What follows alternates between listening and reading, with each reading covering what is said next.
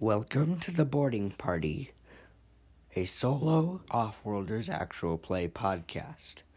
I am your host, game master, and player, Silas.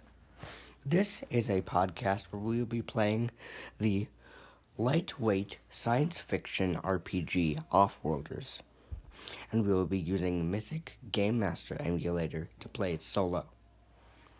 A little bit about Offworlders. Offworlders was developed by Chris P. Wolf. It is a science fiction RPG.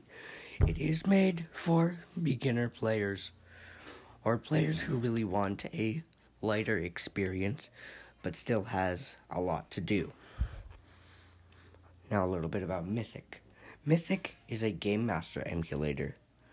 A Game Master emulator is a book PDF, or some other form of media that emulates a game master. It's kind of self explanatory, but it is very useful, and you can use it to play RPGs like Offworlders solo, and you can even go into the little more number crunchy role playing games, and it can still work with some minor modifications. So, Offworlders uses the PBTA system, or powered by the apocalypse. So you are rolling 2d6 die. The lower 1 through 6 is a failure, 7 through 9 is a partial success, and 10 through 12 is a straight success. Character stats are really easy to keep track of in this game. You have four attributes strength, agility, intelligence, and willpower, and you have to assign each of those stats numbers. You have to assign one a plus two, a plus one, a zero, or a minus one. Say you have a warrior, you probably would assign a warrior a plus two strength. Say you're doing a strength roll. You roll those two d6. The answer is a six, but because of the plus two in strength, it becomes an eight. So now we're going to dive a little bit into my characters. There are four classes Outlaw, which is kind of like a thief, Warrior, which is a warrior, geek, which is like a science, is a scientist type person, and psychic, which is like a space wizard, Jedi type thing. So, I did something interesting because this is a RPG podcast, and I didn't just want to make one character. So I wanted a little more variety than that. So, I rolled a d4, and I had to make three characters. So I will go over all of the characters. The first character, his name is Damon Roker. He is an outlaw. So you have to add your strength bonuses. So Damon has a strength of 2 and an agility of 1. So you add those 3 plus 3 to the 12 so his health is min max. So it is 15.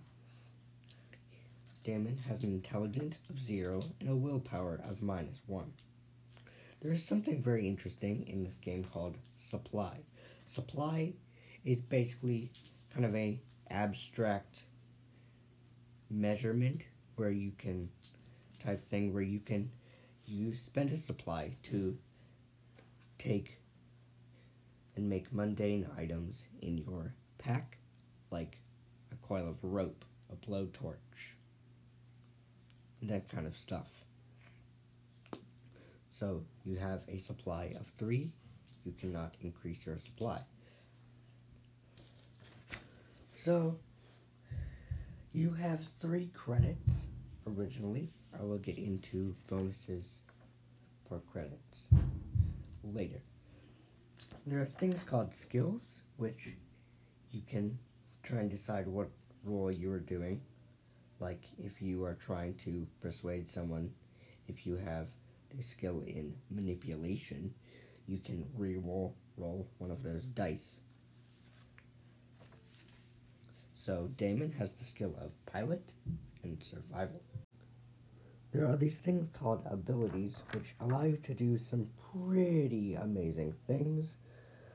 Damon has the ability Cheap Shot. It says here if you attack an unaware or surprise enemy, you can roll the attack as though you were skilled, re-rolling one of the dice if you wish. If successful, do maximum possible damage for your weapon, ignoring armor.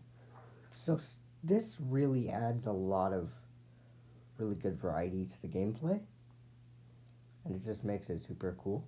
You can choose two abilities, but as you level up, you can choose more. You can also choose two skills. To take an extra seven credits, I said you have three before. And armor, so plus one armor, and a weapon of any class or type. So I gave Damon a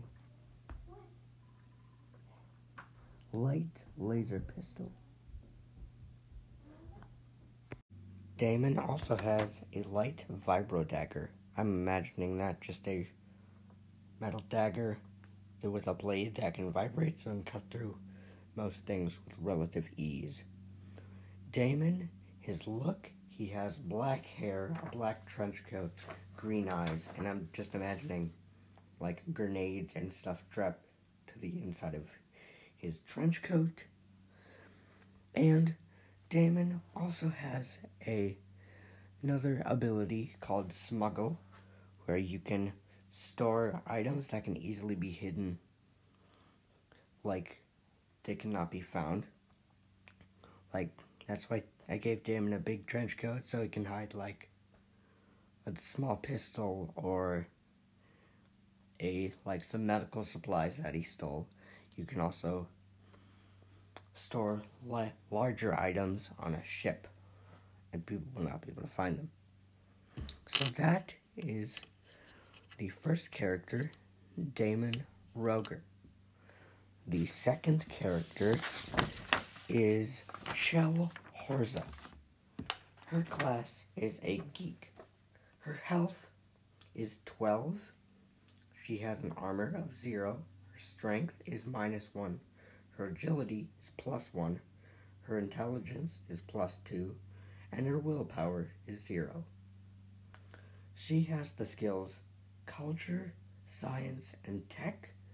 She has three skills because one of her abilities is polymath, which is get a third skill. Her second ability is hijack, where you can hijack really any computer system or electronic system. Her gear, she has a light ion gun. So that's really good for like mechanical enemies and droids. Her look, she has goggles, brown hair. She's wearing a lab coat with large organized pockets for storing tools and medical equipment. Now, on to our third and final character, Anea Varen. She is a psychic. She has a health of 11, which is the lowest health. She has an armor of 0. Her strength is minus 1. Her agility is 0. Her intelligence is plus 1. And her willpower is plus 2. She has 10 credits. Her skills are manipulation and sneak. Her abilities are blast, so she can make a psychic blast of energy from her mind, and scanner, so she can read the emotions of people like NPCs and other people. Her gear, she has a ornamental dagger that is a light weapon. Her look, she has no hair. She has strange markings near her temples and a long cream colored robe. So that is our characters. So what I wanted to do is I wanted to make a starship on this actual episode so you can get an idea of what character creation and ship creation is like. So, first there's the ship name. I already have an idea. The Iron Goblin. So, let me write that down. Your ship always has a hull of 15, so hull is basically your ship's health. You can either, for upgrades, you can choose additional armor, which is plus one armor, advanced electronics, high end scanners, communicators, sensors, etc., advanced drive. For each interstellar trip, you can choose either to take half the time or use half the amount of fuel. Afterburners, you may spend one fuel to get plus one on to a single pilot roll to evade, outrun, or maneuver. Fuel tanks, max drive fuel is plus two, high maneuverability. If you don't have the pilot skill, which Damon does, you count as having it in situations where maneuverability is relevant.